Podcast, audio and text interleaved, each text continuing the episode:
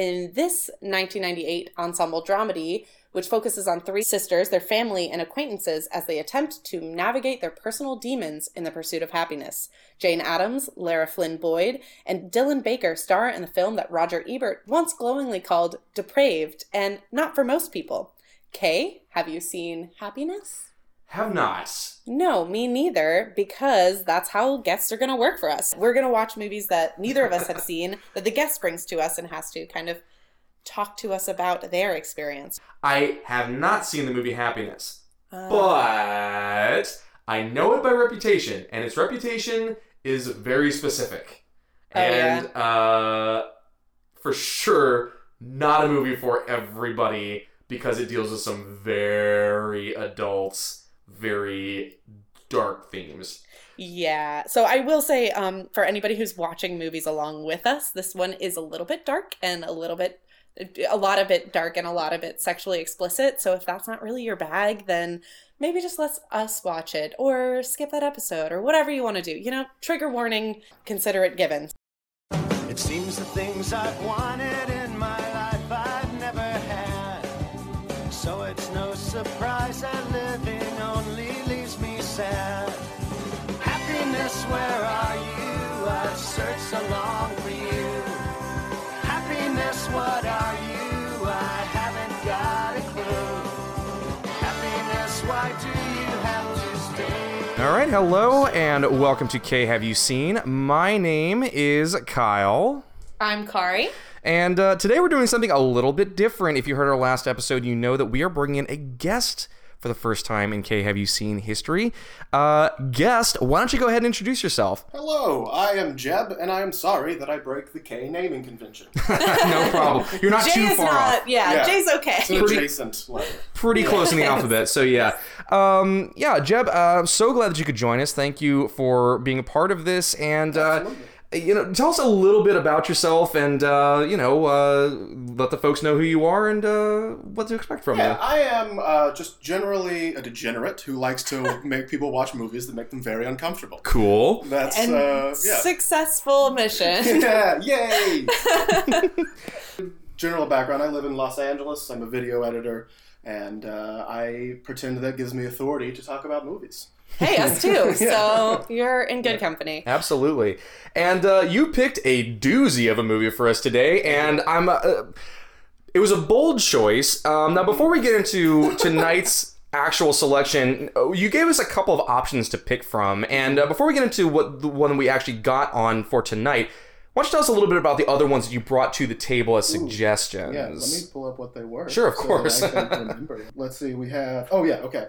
So other movies I talked about, Bubba Ho-Tep, Mm-hmm. uh, another great a movie I was actually very disappointed in when I first saw it because Okay. I watched it expecting it to be a uh, so bad it's good movie, Uh-huh. uh, but was surprised to learn it was a legitimately Actually good movie good, about yeah. aging Oh. and. Uh, a mummy that sucks out people's souls through their ass. So, Oh. yeah. I mean, but, when I uh, was looking up the movies, I was legitimately intrigued by this one. So Yeah, yeah. maybe maybe round two. Mhm. Yeah, maybe around two. Uh, the Neon Demon, which is a personal favorite of mine that I wanted to talk about because I'm just baffled by all the hate that it's gotten. So many Mhm. people I know just loathe this movie, mostly because it bills itself as a horror movie, which is a very untraditional horror movie. Eh, eh, There's not a lot of horror in it overall. Although I would say, you know, it's it's uh, Nicholas Refn, Right. and it is. It basically is to horror movies what Drive was to an action movie. And you know, it's Yeah. uh, to jump in very briefly. It's interesting that you said that it was it kind of marketed itself as a horror movie because when I first saw the trailer, I didn't really get that impression at all. I distinctly remember when I first saw the trailer, my reaction was, "I have no idea what this movie is about, but I want to watch it desperately." Um, Beautiful movie. yeah, it looks like it all. I, it looked like all style, no substance from the trailer, but I was very okay with it. But anyway, Yeah. Uh, Dirty Work, the directorial debut of Bob Saget, is the next movie on my list. Wow. Uh, oh, I didn't Norm realize that that's Macdonald. what that was. yeah.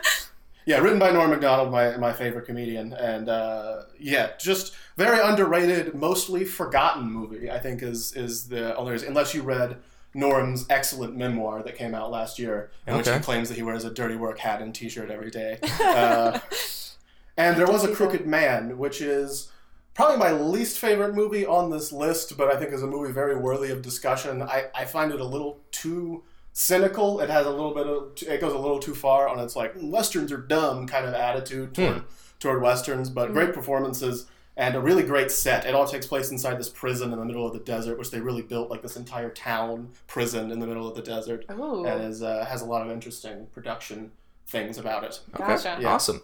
Which brings us, I suppose, to our actual selection for tonight, which I would hazard to say is one of the most notorious movies of at least the 90s. Uh, and it is, I knew it by reputation, which we can talk about uh, a little bit later on.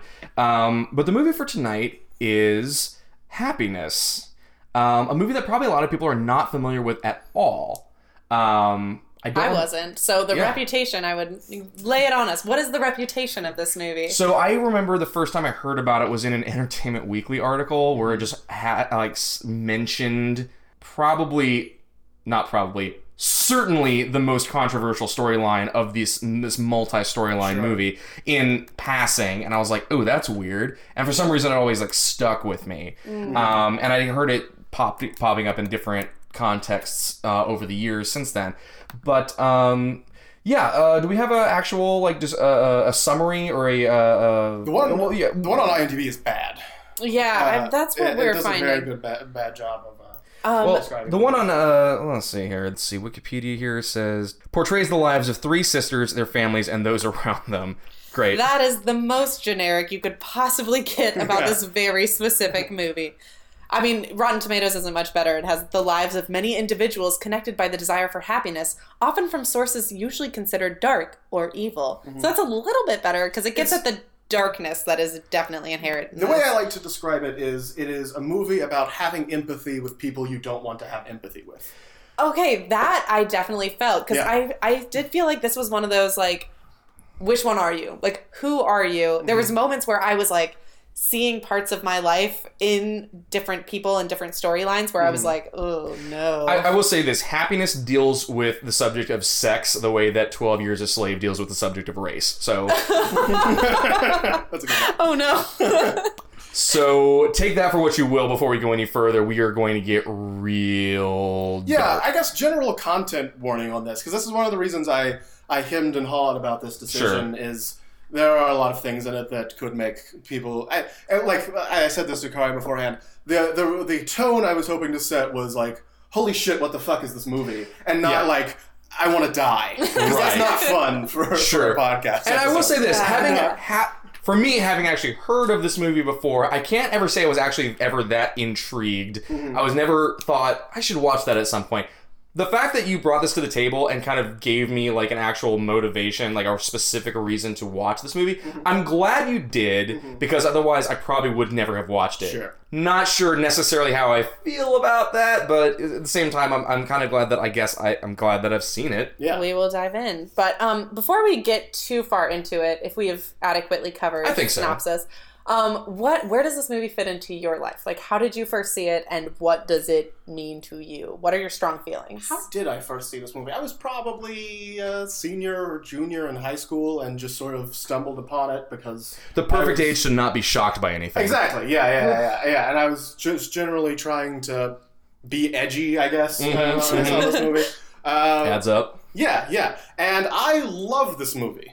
I think it is brilliant, and I think it is. Uh, it makes me cry, Oh, and uh, it, yeah, I think it is one of the. I think Todd Solondz is one of the best American filmmakers. Okay. okay. Uh, yeah. and I'm, I'm glad you brought that up very early on just because I'm not super familiar with his work, Mm-hmm. but Todd Solondz definitely seems like the kind of director who is very much drawn to material that makes people super uncomfortable. Yeah. Like, I, I, I, I saw Welcome to the Dollhouse Mm-hmm. many, many, many years ago, and I don't remember hardly anything about it, but I definitely remember thinking, like, ooh, this is supposed to be a comedy in theory.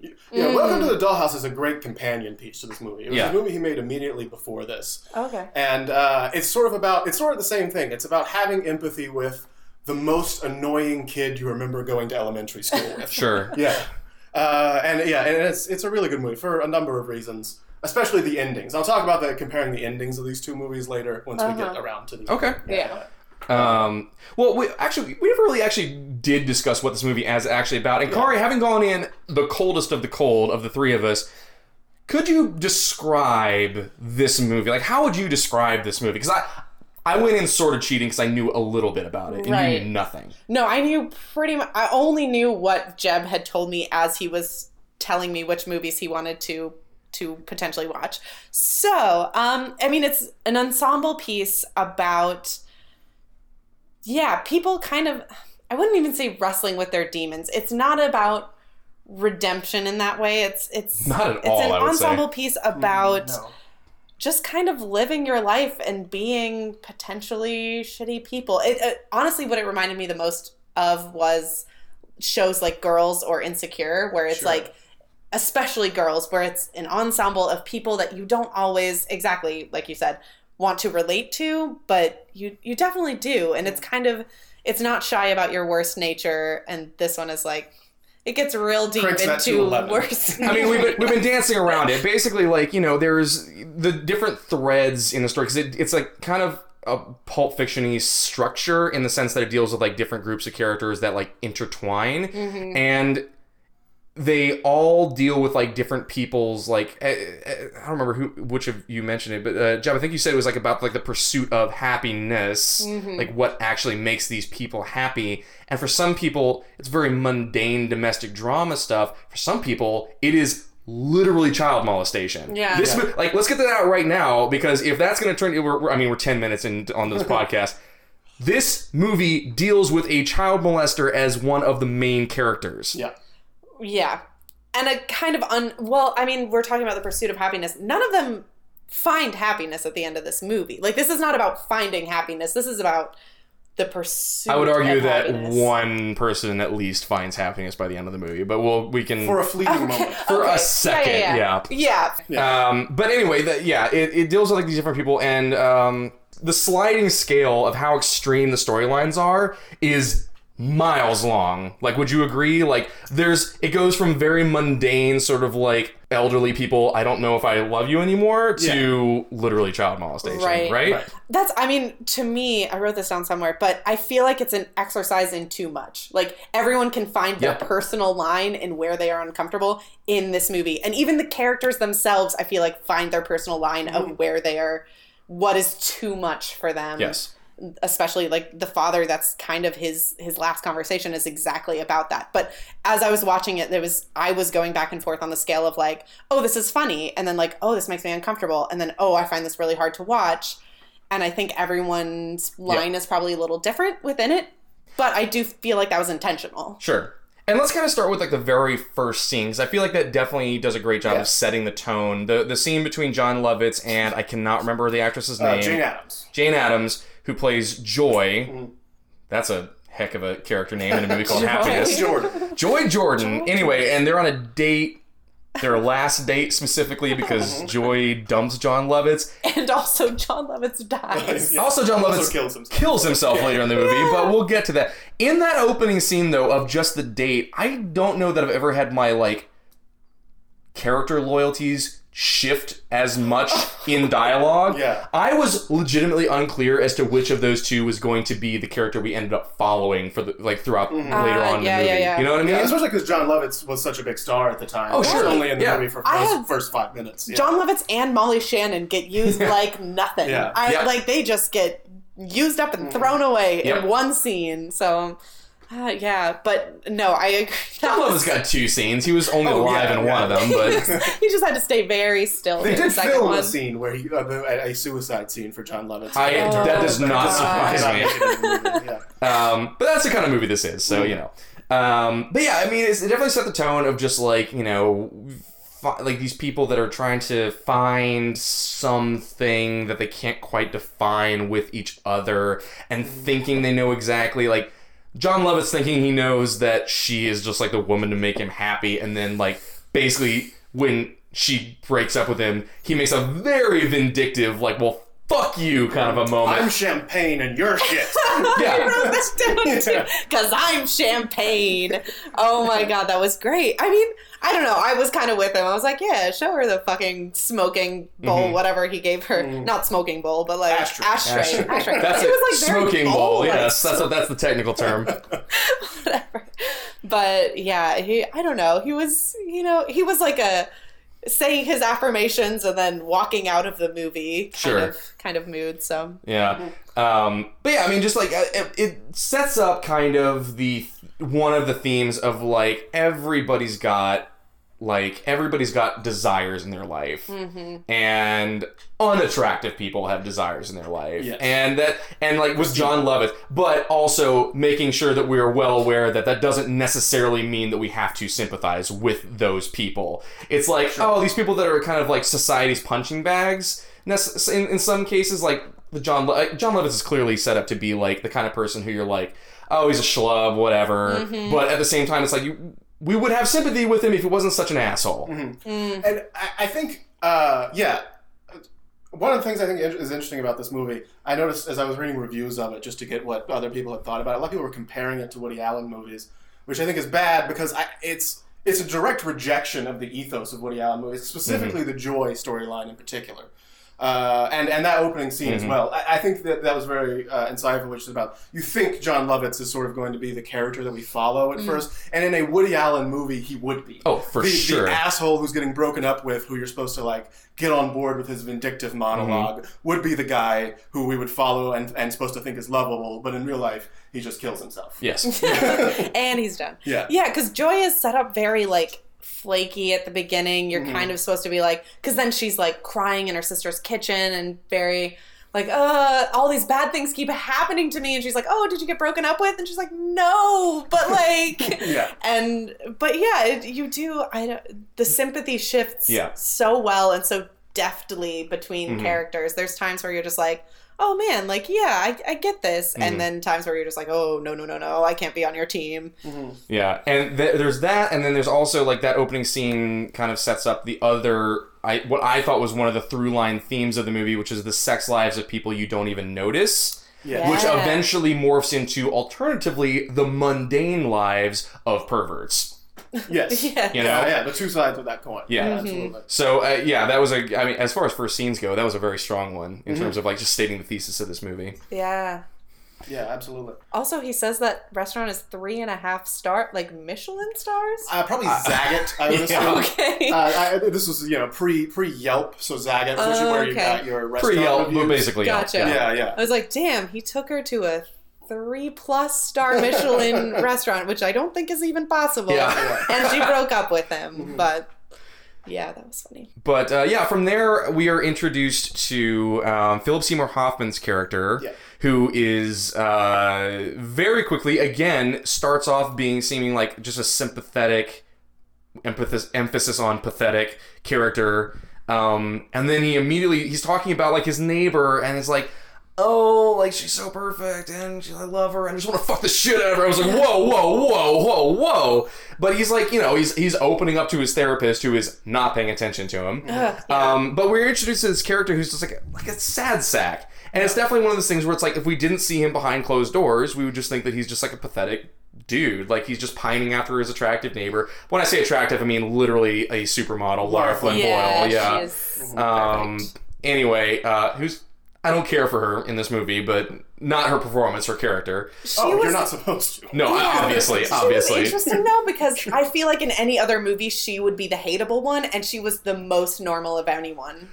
Like that is Uh, a Bill's real wife. life that Yeah. yes, but yeah. she's married to a pervert. Yeah, like, she- Yeah. But Uh, like the three, the three sisters were the most normal people in the movie. I would right, say. but out of Oh, the sisters, I feel like she had her shit together the most. I would argue that, but we'll we'll We can get to we'll it. get to her.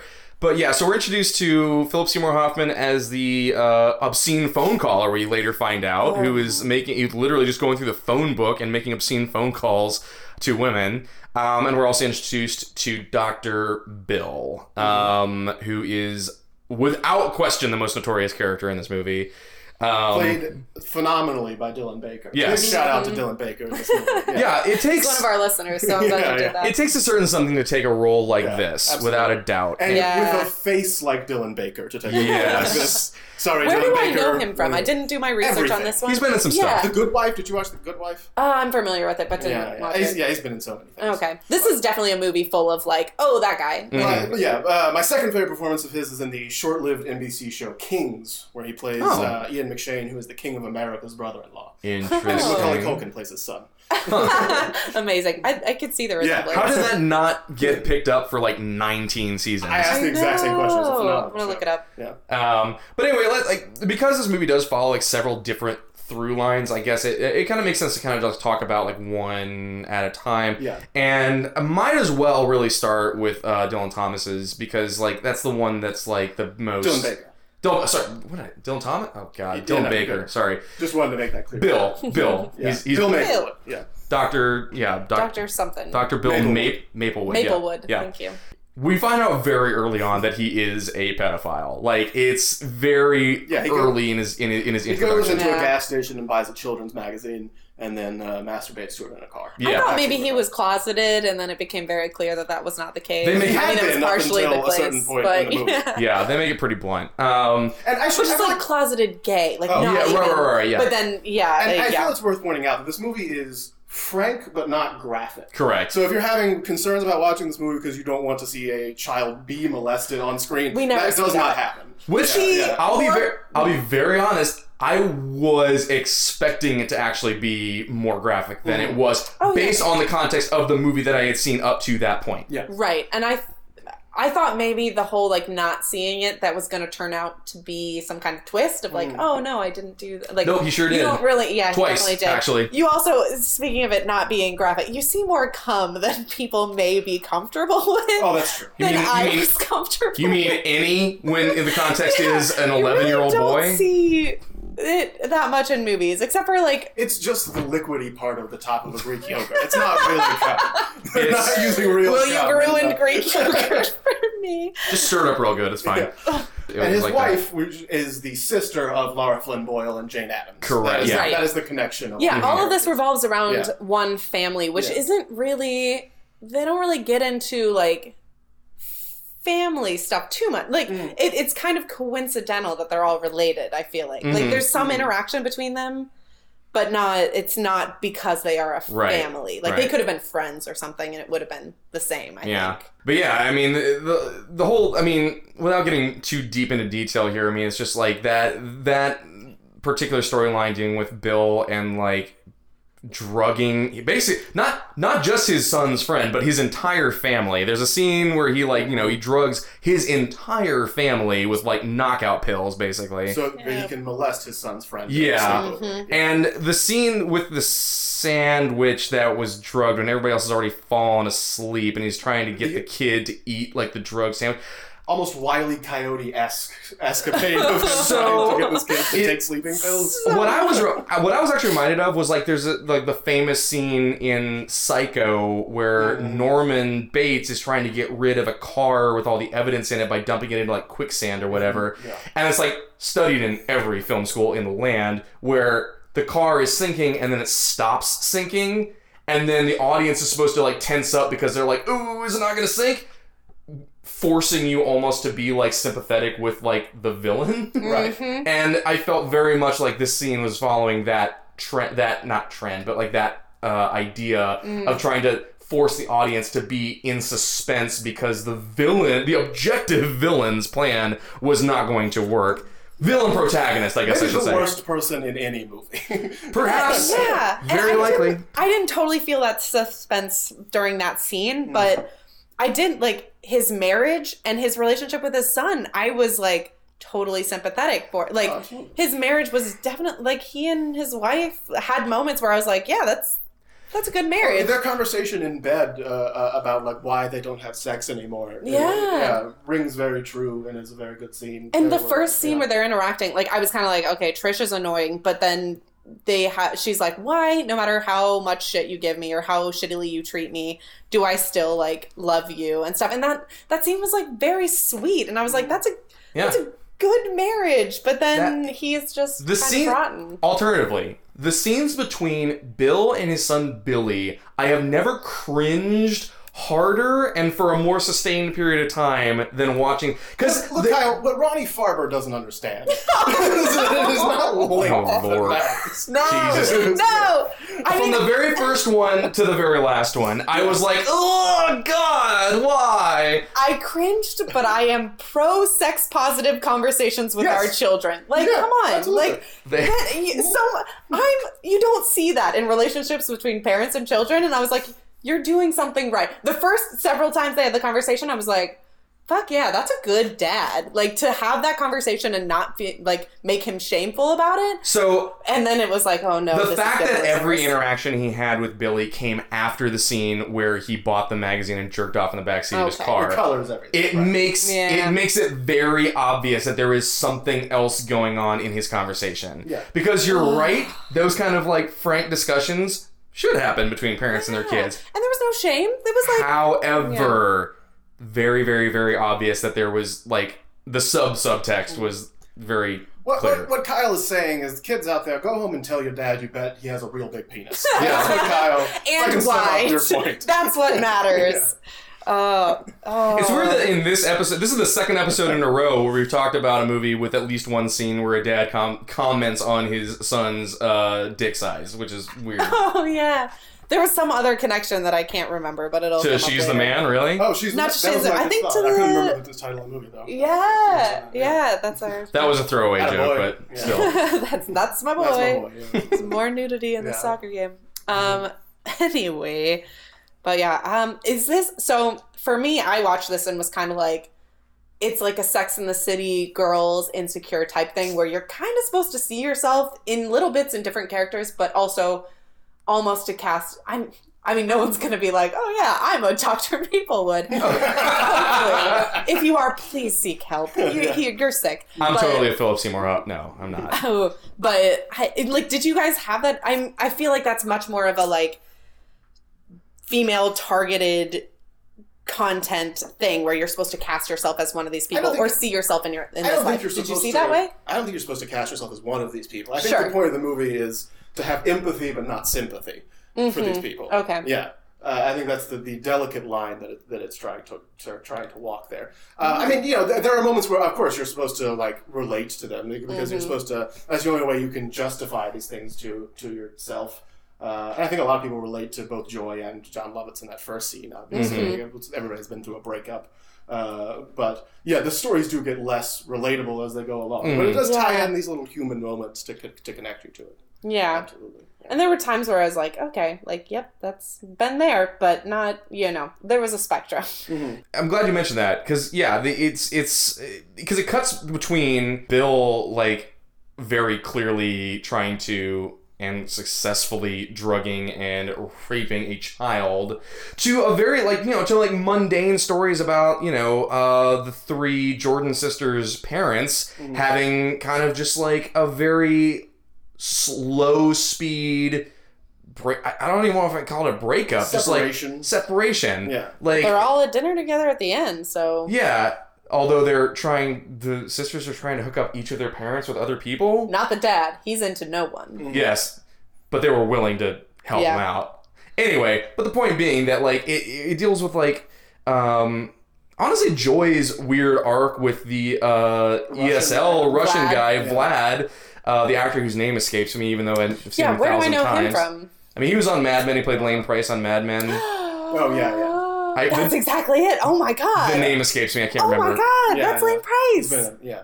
Yeah, Oh my Lane God, that Price. was I can't it. remember his name right now, but yeah, he's wonderful. As But well. anyway, yeah, he's great as Vlad. Mm-hmm. That whole arc I thought was really interesting because I felt like honestly each one of these threads could have been its own movie, Yeah, I was thinking the same thing. almost in terms of time as well as content. But um, because yeah, that's the other thing. That's the, that's the second trigger warning on this movie. It is two and a half hours long, which is fine. it's like two ten. 210. Two nineteen. yeah. Kyle's just mad because I keep saying I won't Two- watch long movies and 219. then watch you Um, movie. But no, like I, I thought that was a very interesting one because it was like the most fulfilling relationship that uh, Joy has in the Oh, movie. Joy has, yeah. Yeah, the most fulfilling relationship that Joy has in the movie is with a guy who literally steals shit from her and then shakes her down for money and has his own family. Yeah, How did she not realize that her guitar was gone? She's a musician. it's a good question. I don't know. She's I mean she's a musician in the way that like everybody who lives in a major city is a musician. Oh, okay. like. All right. Yeah. I don't. I thought she could have made it, but I don't know. I guess. She maybe could. Again, I think uh, Joy is sort of the New York Gen X self-defeating protagonist that is the the, the heartthrob of every Woody Allen film. Lover. Oh yeah, she's the Lena Dunham. yeah, yeah. She's she is she is the Lena Dunham of this movie.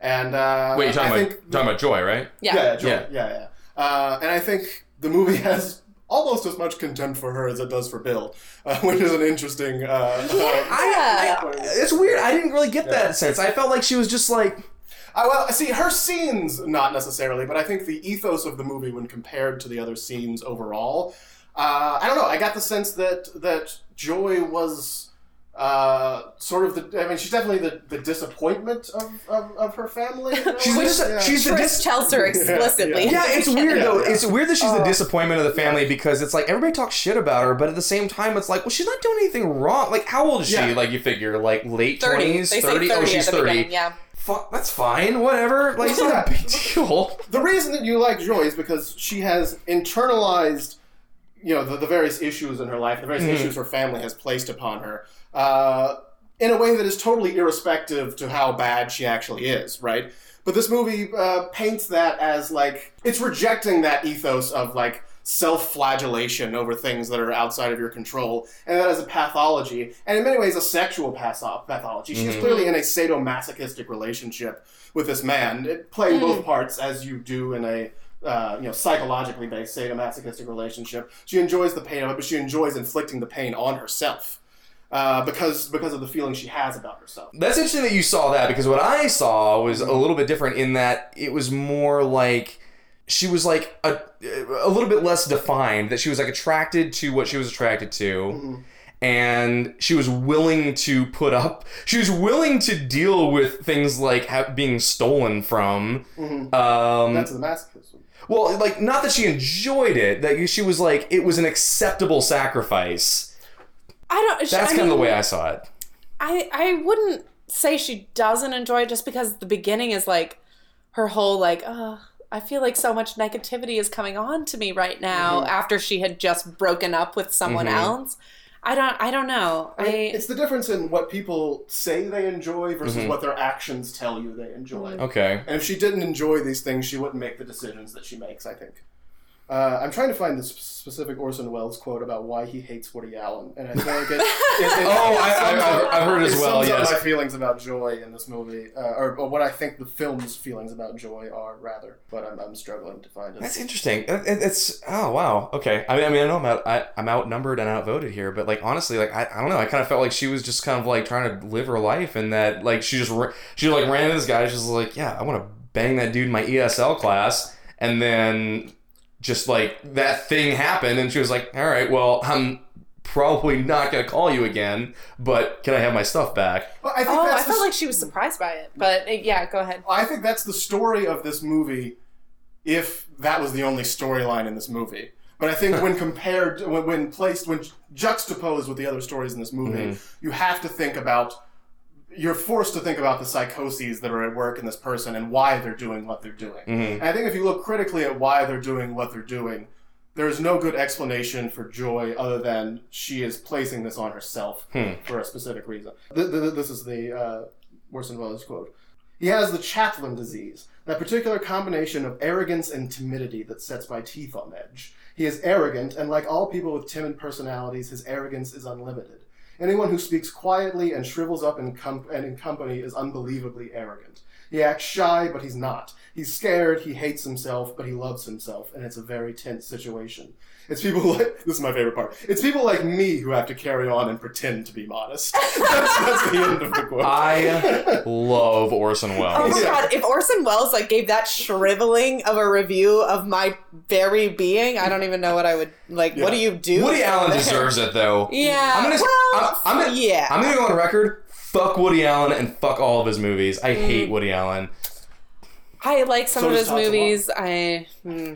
um let's see. So yeah, there's there's a lot. I mean, we could follow any of these these storylines. Well, let's, we haven't talked at all about Philip Seymour Hoffman's like arc Right. yet, Oh. and he has the second most. Uh, I, I would argue he has the most interesting arc, but the second most famous from the movie.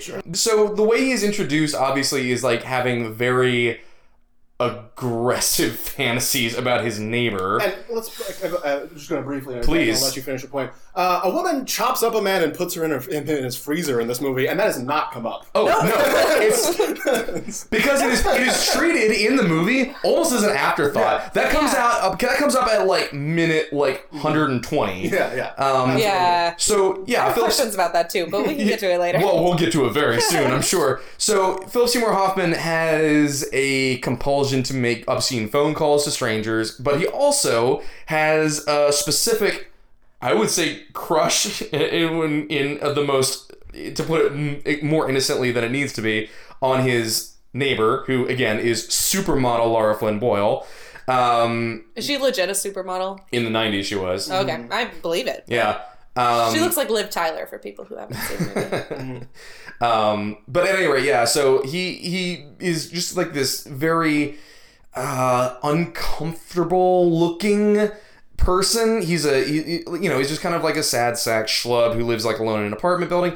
And very early on, he gets I think interrupted from his obscene phone calls by his neighbor, who again one of those that guy actresses who like whose name escapes me, but she's been in quite a bit. She's like She was uh, Delia from Ghost Whisperer. For anybody who watched Ghost Whisperer, I was like, oh, I know her. Gotcha.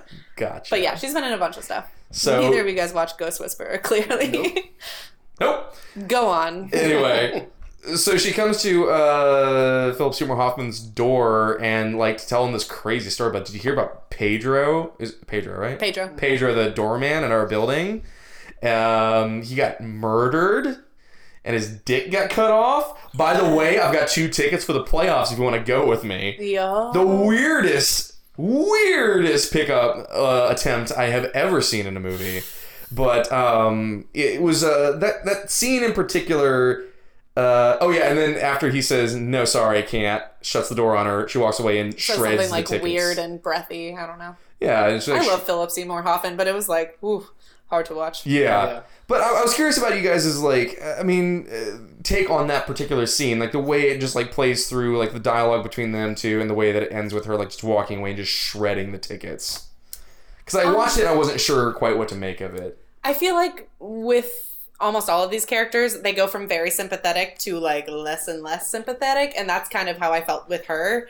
Was just like, oh yeah, like poor lady, and it was kind of a like the heart wants what it wants thing. Mm-hmm. Philip Seymour Hoffman wants this supermodel that lives next door when he could have this like seemingly nice woman who is legitimately interested in him, and then you realize that it's just like so complicated and everyone's trying to rape everyone. Yeah, we'll fast forward real quick. Um, the woman who uh, we're talking about right now, who comes up to Philip Seymour Hoffman, again, if you haven't seen the movie, um, turns out uh, Pedro raped her in her apartment, and so she killed him, cut him up into little pieces, has pieces of him still in her freezer, and is throwing him away bit by bit. So Johnny Cash style, one piece at a time. one piece at a time. exactly.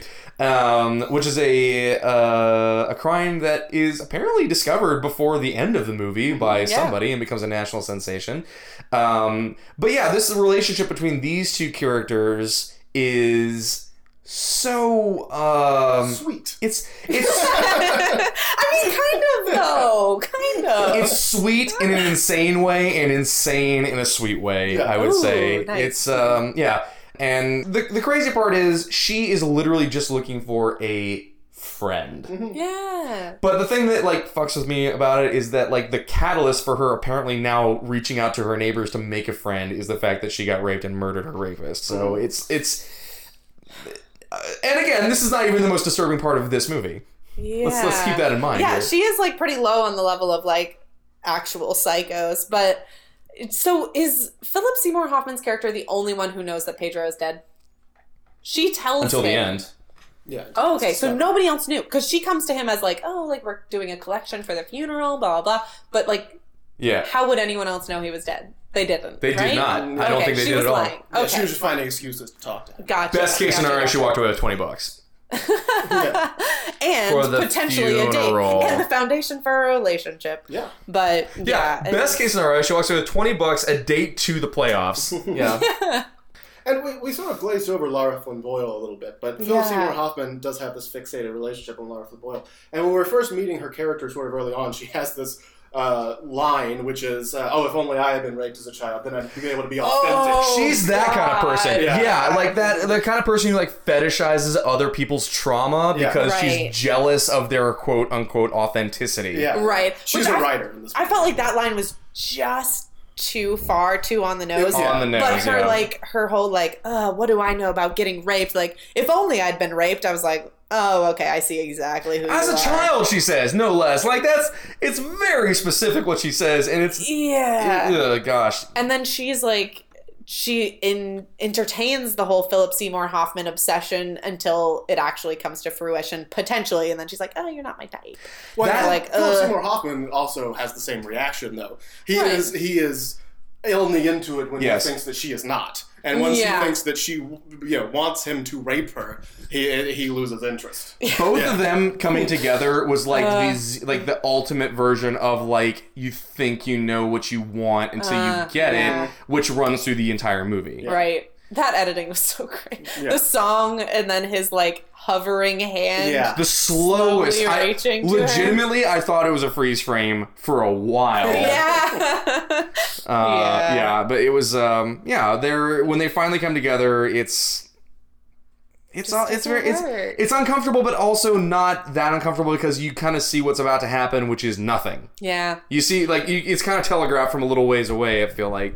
Um, but not in a way that diminishes the scene. It makes it like you know what they're about to find out as they're figuring it out. Yeah, right. Is it bad that I was like kind of rooting for them? Like I was like, you know, You wanted this them to maybe- make it. I Yeah, kind of yeah. did. Like I at least wanted them to try because it was like maybe this is going to be good for the sister, and maybe like I don't know, this is actually what he wants. In a less adventurous director's hands, that's what would have happened. yeah, For sure. There's a lot of that line in this movie. Yeah. In a different person's hands, this movie could have been terrible.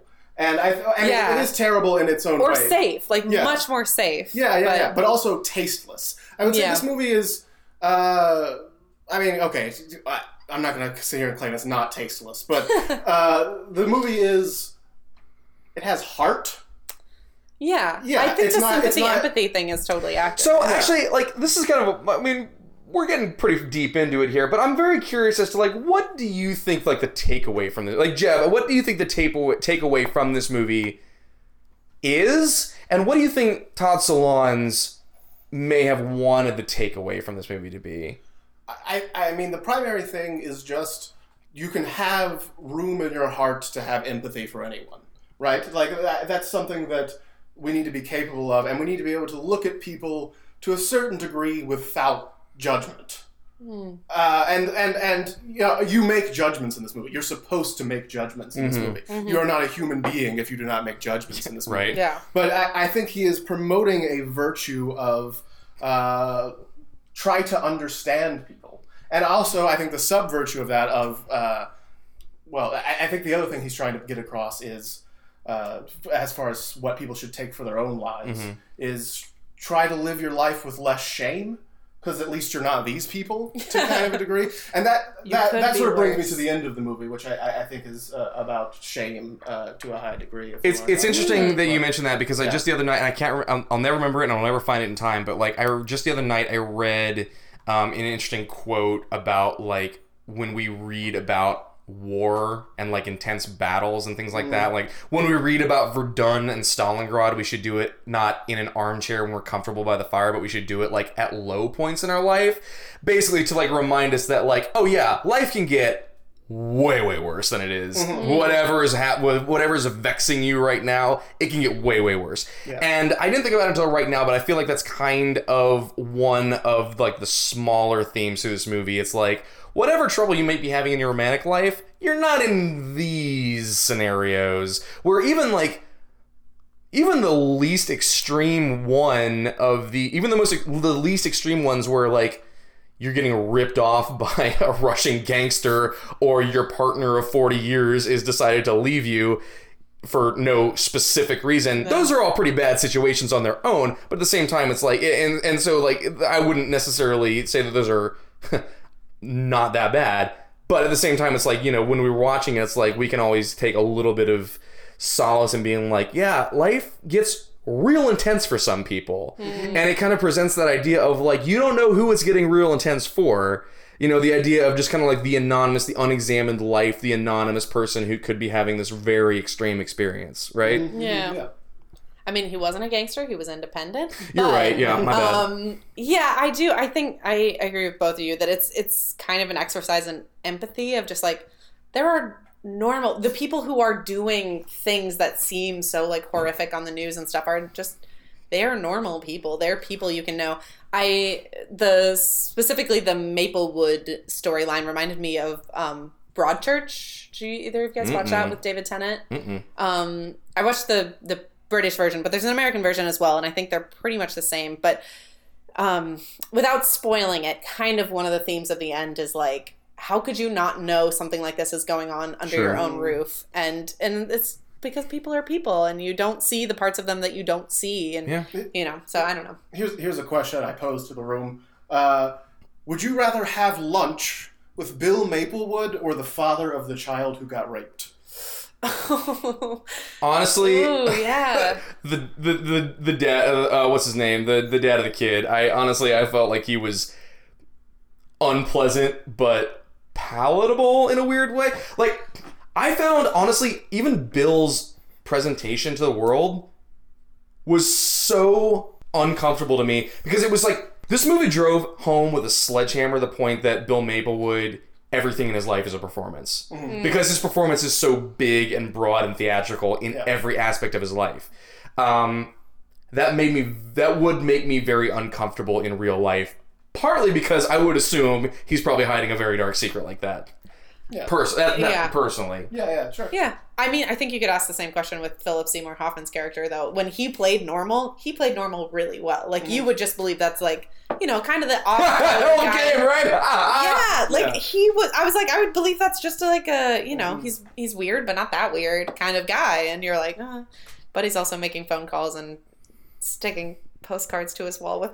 He, yeah, that part. I'm, I'm glad slash not glad that you mentioned that because I had completely forgotten that. God happened. bless the SFX department department in this. Like, come on. Yeah.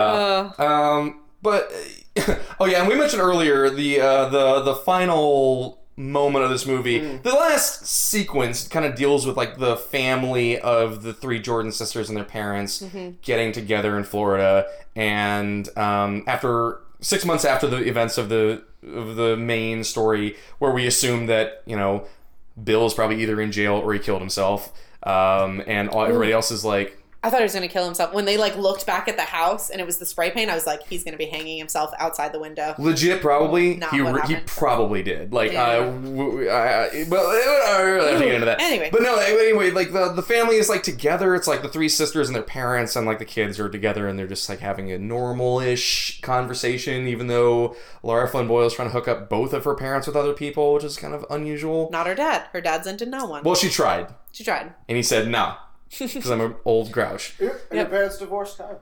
Uh, yes, yes, yeah. I don't feel like that that's weird. No. Like trying to have your parents have parents with But Probably not when they're the Dinner same. with Probably not when both they're, of not when they're at the same table. I would say, Yeah. and when they're They ex- have a comfortable relationship. I don't think that's Oh that weird. yeah, yeah, yeah. I, I don't. My family's never Maturity, been that comfortable. but Um, but anyway, the uh, and then and it kind of it deal it goes to the oldest son uh, of Bill Maplewood, Billy Maplewood, who had very uncomfortable discussions with his dad throughout the movie. Uh, but spying, sex positive. That's important in parenting. sex positive, but also like we yeah, we know It was it's- uncomfortable to watch, but you know what? We know what's going on though. That's I'm the pro. problem. Oh, That's yeah, that's that the too. thing that we we we know. Yeah. Um, but uh, spying on a woman down at the pool, and then he he jerks off, and we see a little spritz on the railing. Mm-hmm. The dog licks it up, mm-hmm. and then goes over and licks his mom on the face. It was after a movie full of cringy, uncomfortable scenes, that was probably the most uncomfortable way it could have possibly ended, in my opinion. And then after licking the mom's face, he comes in and says, "I came," and, And that is, looks at and then it holds, holds, holds holds, black credits, Double thumbs and up from me. that For was, that ending. Yeah. Yeah. I would I say, thought, mm, strong ending. yes. Very weird ending. I thought so many times, like, how is this gonna end? Like, how are we gonna end this movie? Bet And I was like, that. you know what? That's yeah, that was good. and it's it's a perfect ending to this movie because it is both a hopeful note and not a hopeful note. This is this is the, the, the, yeah this is my analogy because uh, So this is the last time in that kid's life that he's not going to feel shame about sex because you can feel it coming. He just Yeah. said, "I Ah, came to I a see what room you- full of his of his female." Family members, Yeah, and as soon as he said that, it's going to be, "What the fuck did you just do, Billy?" And you know, for the rest of his life, this is the origin story of someone with sexual hangups. And uh, you know, in a positive note for the kid, it was an adult woman he was masturbating to. So uh, at least we think he uh, escaped Yeah. his father's affection. yeah, he's gonna. Yeah. Oh, be- yeah. He might. He might go. He might honestly swing the opposite direction. Quite honestly. But no. Uh, the uh, What's the opposite direction? Just normal? no, just being into sexuality? s- like much much older Oh, women. okay, right, right, Anyway, right. but no, like um, Ain't nothing wrong with that. it. I can't remember how you phrased it, but basically, like it seemed like it was the perfect ending in the sense that it was like he got exactly what he wanted, but he also kind of the the look on his face was like, I just realized this wasn't as earth shattering as I was hoping it was going to be, hmm. which seems to be the, one of the many through lines through this movie that are not quite as hammered home. I don't know. I kind of felt like a lot of these things, like one of the unspoken things throughout the movie, was like getting exactly what you want is not all it's cracked up to be. yeah, pleasure is different from happiness. Is definitely a major thing. Precisely. Ooh, yes. yes. Yeah, absolutely. Um, and uh, I wanted to say that ending is almost a mirror image of the ending of Welcome to the Dollhouse, his previous Oh. movie. Uh, Okay. Welcome to the Dollhouse, uh, like I said, it's about an annoying child Right. and basically figuring out why this child is the way she is, Right. essentially. Um, the ending of that movie is the uh, the main character, whose name is escaping me, uh, is Wiener, sitting- Gret- uh, something, Gretchen- something, not Gretchen Wiener, but something Not Wiener. Gretchen- Uh, Wieners. something Wieners, yeah. No, uh, yeah, because she was in That would be The family was the Wieners, yeah, yeah. family was the Wieners. Um, she's sitting on a school bus. She's going on a class like choir trip, Mm-hmm. and uh, everyone else is singing uh, a, a, some bus song that you sing when you're a kid. And she's sitting in the back of the bus, looking out the window as we slowly pull in on her face, and then we get the audio of her, and she is quietly to herself singing a different song from everyone else. And the uh, the way it's a mirror image is she didn't get anything that she wanted in this movie. Mhm. Everything is terrible for her. But th- in that last moment, the sense that you're left with is the things that make her unique and different from everyone else are going to serve her well later in life, and she's going to be okay. Mm-hmm. And it's a, it's sort of a peaceful ending to this movie uh, after what is like a stressful and uncomfortable movie overall. And I, this is sort of the opposite of that. This is uh, the kid got what he wants. He thinks he's having this epiphany, this realization. You get this shot of his face where it's just like joy and like this is Accomplishment. It's almost like the, it's almost like childhood innocence. it's like a the, it's almost like the last shot of it The. Graduate. Yeah. You get exactly what you want, and you realize Oh. not as great as I built it up to be. Right, and so yeah, that's the opposite ending. Is you get what you want, and then but we know it's not going to be okay because Yeah. he's a human being and he's going to have hang-ups and he's going to have shame. And look, I've been saying a lot of negative tenfold things. because of He's never gonna forget who his dad is. Like that's gonna haunt him for the rest of his fucking I want, life. I want to clarify that I'm pro shame as like a as a as a tool for social like conformity. Oh, you're Catholic We could not too, have okay. a society without shame. Like it just wouldn't work. Oh yeah, yeah, all right. It- that's that's how you get people to not be heathens. Mm, sure. Yeah. Now we're getting fairly I mean- close to time. Oh, oh, sorry. Go ahead. Go ahead. No, no, we have too much shame as a society. I would say, oh, but Oh, wait, we, we too don't much, have to get but into that. we But Too much in some places, not- there's not the enough in others. Yeah, yeah. yes, um, But yeah, okay, so we're getting pretty close to time, but I was curious as to you guys' opinions about this movie being billed as a comedy drama. Like drama, perfect sense. yes, The comedy angle of it, I don't think there was a single part in this movie that I honestly thought was fun, funny. You know, there's parts where it seemed obvious that they were trying to make it jokey, but they always seemed far more sad than funny. I was curious as your thought. Go ahead. I thought it was legitimately funny at some point. Really? Like, Okay. Honestly, I Yeah. um, yeah. There, it is never funny without the tinge of like, ugh. But like, I don't the, and there wasn't. It wasn't like like Bad Santa where it was like, ah ha ha, I'm laughing out loud. But there were moments where it was just like, oh, that's pretty funny. I'm trying to think. That, they came more at the beginning than at the end for sure. Um, Oh, they definitely came at the end. one of them. Ah! um, that's, so the version we watched had subtitles, Oh, and they misspelled "come" every time. Oh, But anyway, um, how'd they spell it? like "come," like, like C O M E. I'm I'm coming to your house, like Gotcha. that kind of "come." Not, Gotcha. Anyway, not Wait, important. how do you supposed to spell it? C U M. Gotcha. I'm kidding. I'm like joking. Cumming Georgia. Yeah, like Cumming Georgia. like Cumming Georgia. Yeah. Uh, great hometown. Yeah. Gotcha. Um, yeah, so that's where Jeb and I are from, just Mhm. for our foreign listeners. Um, I, yeah, there. Are, I'm trying to think of like the actual funny parts, but I mean, at the end, the um, like, I'm not laughing at you, I'm laughing with you. I'm not laughing. like, Yeah, yeah, that was good. The part with Molly Shannon, where like she was like, "Oh, who's that guy? Who's? Hey, do you know that guy? No, I don't know that guy." Like when they go all around, and then they're like, "Oh," and it's like about a guy who That was committed suicide. Hundred percent the part. I was thinking of when I was like, they're obviously trying to make it jokey, but I didn't think it was funny. It was Oh, just okay. sad. I was like, this is like gut wrenching. Yeah. Even though Jon Lovitz was a piece of shit in that first scene, Uh. for I mean a third of that first scene anyway, I was Mm-hmm. just like, oh god, this is just uncomfortable. I don't know. Uncomfortable would be the my one word review of the whole movie, Sure. but still. Oh, sure, absolutely, and I think that's intentional. Like Oh, I think it was without a doubt, exactly without a for doubt. that. So Yeah. Would you guys say this movie is successful? yeah, I Does think it do what it set out to do well? It took me a long time to realize what it was setting out to do, but by the end, I was like, yeah, mission accomplished. I would say so. Uh, in this, yeah, I, w- I would say so. Yeah. Yeah, I think good art makes you feel something, and that doesn't always have it doesn't always have to make you feel something good. Although I would say like this movie skirts a very fine line because I'm glad you mentioned that. Y- Good art does that, but also like you can just just being a provocateur is much much easier than being an artist. Sure, but I wouldn't say that describes this movie at all. Not at all. has, but uh, would, but you more going on. you must agree that like there's a lot of provocative material Sure. in it. Yeah. and that's why I say it skirts a fine line there. It's because like this movie Oh, could was very fine. it's line. it's not hard to make a movie with a bunch of shocking stuff in it. yeah. This but- movie is not Pink Flamingos. right. Right? Yeah. Haven't seen that one, Which has its own merits, I would say, but Pink still, Flamingos still. Yeah, Pink Flamingos is also great. Ugh. Yeah. Um, yeah, I I do think I think this was purposeful. I don't think it was. Once I started seeing it as like, oh, this is an art piece. Like he means this to Mm-hmm. be unpleasant at points Oh, and uncomfortable doubt, yeah. the whole time, basically.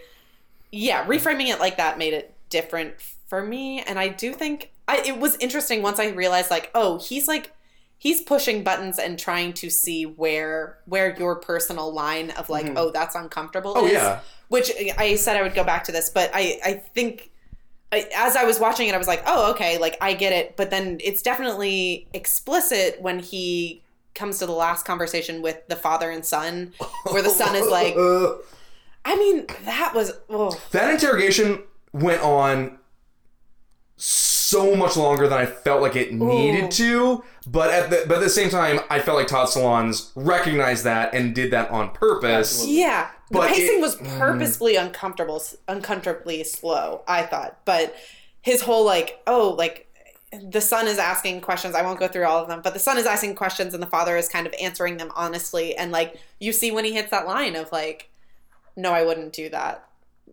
but I would do this. And Yeah, yeah, you're yeah. just like, oh, like everybody's got that line, and you kind of, I don't know. I like, I'm curious if your you guys' lines was different than mine. So, all right. For one thing, one thing I didn't mention early on that I uh, was that we all kind of recognize that like sex offenders in general are like society's biggest villains in real life. Would that? Right. Would you agree? Like, absolutely. Yeah. I mean, you can kill twenty people and become a cult hero. You can, Yeah. but if you if you like, you know, if you're like a child rapist, there is no hero worship. Right. There's no like lionization. Uh, you know, it, so yeah, there's those stories of like good people reason. in prison getting attacked because they are child molesters or, or and stuff straight up by murder, other or, yeah, people in prison. without a who doubt. Like yeah, I, a good example of that was when uh, Milo Yiannopoulos came out. Uh, uh, people found out he was a uh, pedophile, and he was immediately attainted by all of his fans who are. let's be very Nazis. fair. Yeah. Pedophile Nazis. apologists. Yeah, but yes. literally Nazis. Yeah, yeah, literally Nazis. Yeah. And they're like, well, the Nazis going, whoa, whoa, whoa. We're not pedophiles. Yeah. Yeah. I want to be lumped in with that degenerate. Yeah. Yeah. Uh, but no, yeah, exactly. So the idea of trying to, I wouldn't even say sympathize, but humanize in like create characters who are society's biggest villains and make them flesh and blood characters was obviously a bold choice. I mean, like, there's you can't you, nobody can say it wasn't a bold choice. I, do you think that he was intending for this movie to become more accepted than it was? No. No. Okay. I don't think you can make a, chi- a a movie about pedophiles that shows them this empathetic. I mean, there was only one in the movie. Let's be fair, but Yeah, that's fair. All right. yes, but uh, d- degenerates of Right, different. yeah, I, yeah. I think Philip Seymour Hoffman's like calling people and like that was still assault. Oh, yeah, yeah. He, Like, without a doubt, yeah. so Sexual d- degenerate sexual degenerates in different frames and i'm yeah i'm not trying to be like throw shame on people but like you are they it's are okay to hurting throw shame on pedophiles. It's probably there, okay. there are victims to different people in this movie's behavior but um yeah i don't i don't think you can make this movie and think it's going to be a, a mass it's going to No, oh, no, I was never expecting this to be like the blockbuster hit of the summer. But I mean, before they had avengers they had- you literally can't even find this movie. No, anymore. it used to be on Amazon. It's not Yeah, anymore. It's not available to stream anywhere. Mhm. Uh, it recently had a Blu-ray release, but until that, it was only available on the very original DVD release. Yeah, because it never had a VHS release either. Uh, yeah which i mean i would not recommend this movie for everyone it's it's, it's a stretch but it's kind of a like you should be stretched like this once in a while Absolutely. Especially i mean i am the one who's like sugar plum fairies and like i just want a happy ending and a disney movie so the fact that i can sit through this and be like okay i think i'm better for it it means Yeah. like a lot of people can You guys' reactions to this are kind of the opposite of what I expected. Because Oh. Kara, you seem to be you seem to be way more on board with this movie than Kyle. Oh no, I, the- I yeah. totally expected the opposite too. I didn't think I would be It- the defender and you would be the Mhm. the devil's advocate. But I, I totally understand why you both say that, even though I've only, like, one of you have only met like Sure, within the last hour. but um, I find men in general generally have a better reaction to this movie. so I, Oh, it's yeah, not that okay. is definitely a, a, a feminine angle to this where it's just like, yeah, uh, like this has put me off. Men dating in general, people, children for sure. I Yeah. thought maybe Ter- uh, Trish was my least favorite character. No, it's Tommy, the littlest kid. Don't like him. yeah. he was Not the in- worst. not on board. He was awful. Very, very but bad. yeah, no, I I mean for sure this like this was very cringy and hard for me to watch, but I do I see the merits of it. So I'm curious. Like, first of all, uh, what, Jeb? Since you brought this to the table, you've clearly have you have you watched this more than like one or two times? I've probably seen this four or five times. Okay. What would you say is your big, uh, ult- like not just your first time watching it, but like ultimately, what would you say is like your biggest takeaway from this movie? Because we're getting basically close to time here. I'm kind of Yeah. curious as to like how you what you take away from this movie. I take away from this movie that we close ourselves off to things. Mm-hmm. and we find it i think as time goes on this movie is going to become more and more relevant because as we uh, more and more only interact with people who see the world the same way we do Mm-hmm. uh, our empathy muscle atrophies Mm-hmm. uh, and i think it is a wonderful thing that someone made a movie that is just about empathy and telling you that I don't know. Like he who is without sin cast the first stone. Sure. But all these people should definitely be stoned.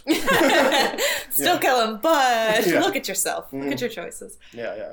Kyle, did you have takeaways from Mm-hmm. this? I, I want to know first time viewers as well, which both of us are. right. Okay. I was gonna go to you first, but um, Aha. No, beat me to it. Um, honestly, like I, I'm not sure. I'm glad I watched this movie, but I'm glad I watched this movie.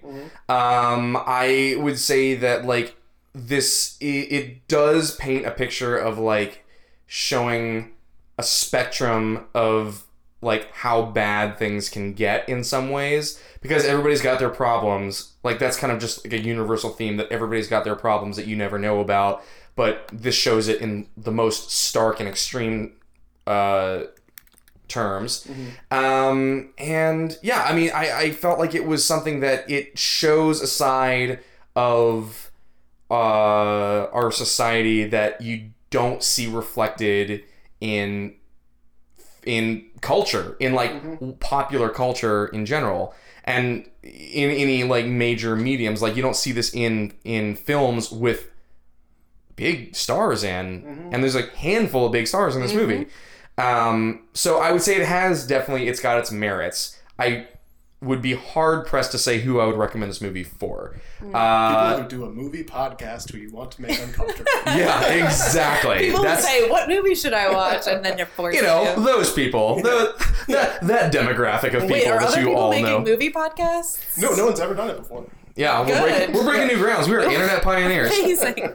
Um, I mean, I appreciate boldness for the sake of boldness. Um, even whether it is pink flamingos or uh, or or happiness. You know, it's it. There's there's a lot to be said for doing something that no one else is willing to do. Absolutely. Mm. This movie, yeah, this movie is valuable if for no other reason than there is no other movie like it. Absolutely. And it, and it sheds and it shed, and again it sheds light in no uncertain terms mm-hmm. what is potentially going on in the lives of others. Sometimes it's mundane. Sometimes it's very very dangerous. Mm-hmm. yeah. Um, and I f- and I'm full disclosure. My dad was a retired cop, and so like that's something that like I I have always grown up with like the full understanding of be aware of what is lurking in the shadows. Yeah. Um, that I feel like a lot of people tend to either not recognize at all or just choose to ignore. So this movie definitely I feel like drove home points that I was already kind of aware of, but um, I wouldn't say that that I mean that's not a negative. I'm just saying that that is the case in my experience. Um, but Kari, what is your takeaway from this film? Um, I mean, I think I well, I just read um The Gift of Fear by Gavin De Becker. Okay.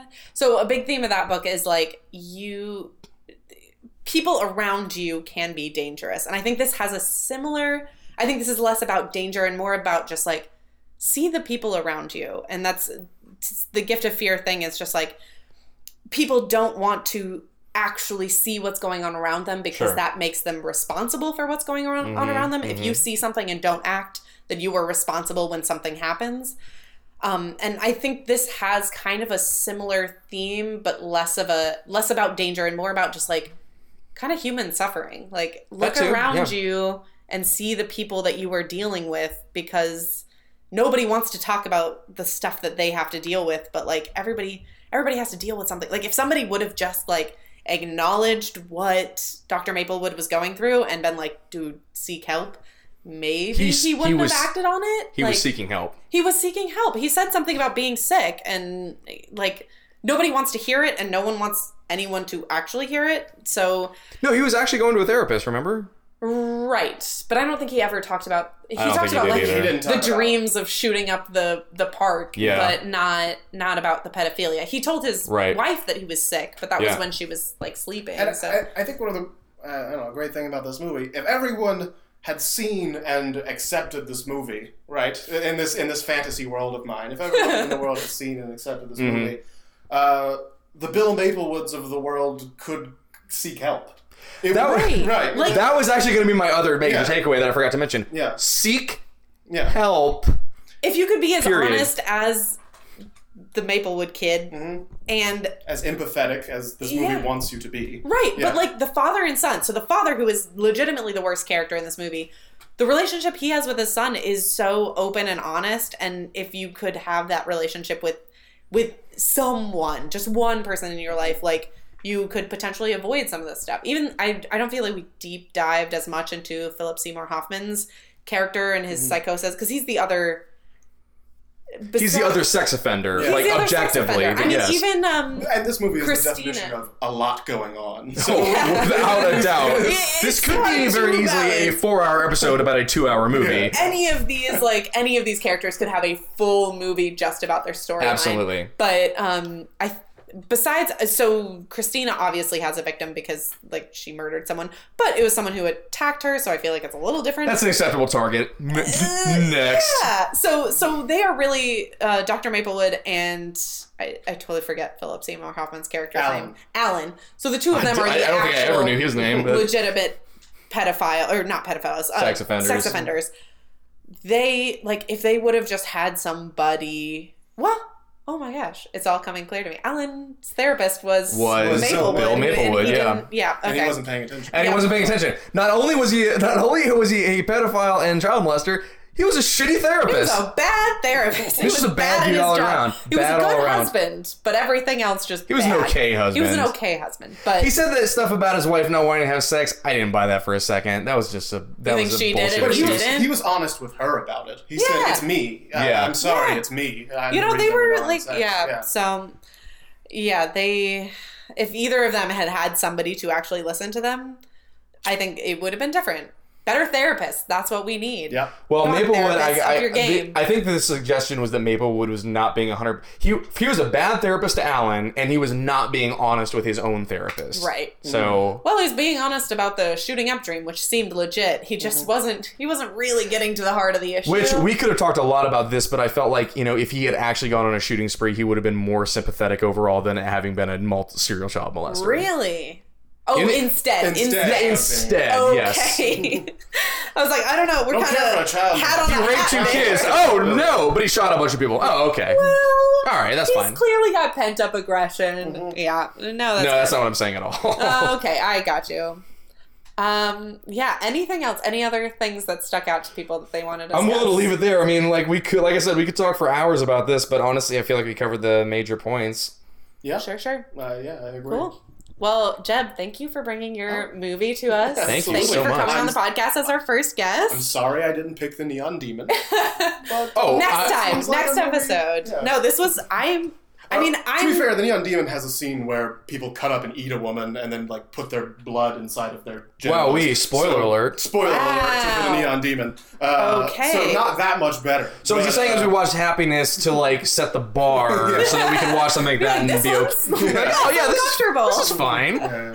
Fair enough. Yeah. Well, yeah, no, this was this was good. I think as far as recommending it, I, you probably covered it, Kyle. but I- Limited recommendation. I would recommend it to people who know what they're getting into or who are open to Absolutely. things. But yeah, I yeah, I'm glad I saw it. Yeah. Um. I, I- again, if only for if for no other reason than I would have never watched it of my own accord. So having somebody else kind of more or less peer pressure me into it, I appreciate that. That's what this podcast is. Absolutely. Uh, yeah, always ask consent, folks, before making people watch this movie. Absolutely, that's the Smart lesson. move. yeah. It's the mature way to handle it. But Yeah. Definitely. Um, cool. Well, um, yeah, we're bring, getting pretty close to the end here. Jeb, uh, before we let you go, any plugs, anything that you want to let us know about? Do I want to plug anything that I do after I just defended a pedophile movie for an hour? Should You I? defended a have- pedophile movie, not a pedophile. Let's be That's very fair. clear about that. yeah. Uh, we take this very seriously on SoundCloud. It's a podcast about tabletop gaming. And Joe on a Boat on YouTube. Excellent. Joe on a Boat, a channel that is obliquely also about sexual assault, but not really. It's about having empathy with people. Having empathy with people who commit sexual assault. No, it's about an, it's about an old man who knows he comes off as creepy and is always trying to reassure people that he is not, but it just digs himself into deeper holes. Mm, Yeah, rough life. but it, he is a good person at heart. Gotcha. Okay. Yeah. Joe on a boat, and We take do this very seriously. We take We this very seriously. Excellent. Yeah, Fantastic. Well, Jeb, thank you so much for joining us. absolutely. Thank you guys for having me. Yeah. All It's my pleasure. And uh, I guess that brings us to our recommendation for next week. And uh, Kari, if I'm not mistaken, I believe it's my turn. It is that is right? your turn. Excellent. So next week we got a real classic, and I thought long and hard about this for the last hour. A real classic. In addition to being, I feel like a legitimized classic film, it's a real bro classic. I don't know if you're ready for that part of it. Oh. Uh, it's one of those movies that they can probably never that can probably never escape its reputation, and for good reason. But I still find it to be super interesting for its own reasons. Uh, deals with arguably the ultimate boys' club, but it has a very uh, interesting women's perspective in the narrative as well. Uh, it is an exploration of a lifestyle where everything comes pretty easy and how it can all fall apart at the drop of a hat. The movie is Martin Scorsese's Goodfellas. Oh, okay. And it is a movie that I don't necessarily love as much as the first time I saw it, but I still find fascinating for different reasons. And I'm very excited to hear your first time viewers' take on it. Um, yeah, Goodfellas, and um, I'm I'm very excited to just discuss it. okay, excited to watch it. How long is it? What's the runtime? Oh, like 13 hours and 20 minutes or something like that. Uh, But a movie, it's a fast 13 hours and 20 minutes. It's a, it's a, it- honestly, like, legitimately, I feel like the movie is like three hours long, but it moves. The thing about that movie is every time you think you're out, it pulls you back in. ooh, okay. Jeb, you're still in studio. Just like Godfather, just like Godfather Part 3. Yeah. Um, oh, That's a lot. goodness. but anyway, yeah. Um, so yeah, Goodfellas for next week and happiness this week. Oh, what I, I, I'd be amazed. I would love to hear from anybody that we've sold on the movie Happiness this week. Please, Yeah, please out. let us know if we have convinced you to watch this movie. Hit me movie. up, you might be my new best friend. Fantastic. Yeah. All right. Well, without further ado, Jeb, again, thank you so much. Thank you, Uh, yeah, thanks. I'm a big fan of the podcast, by the way. I didn't say that. Oh, well, I thank listen you. to every Ah. episode. It's great. Thanks. Oh my gosh, you're, You're the best. Yeah. Fantastic. Mm-hmm. All right. Not Well, my recommendation means anything anymore. well, that's how you get on this podcast. If you're a big fan, let us Yeah. know. We might let you talk out loud on the podcast. that give us a hot take, whatever. Um, but yeah, until next week, I am Kyle, I'm Kari. and we'll see you next time. I'm in despair and life has turned into a mess.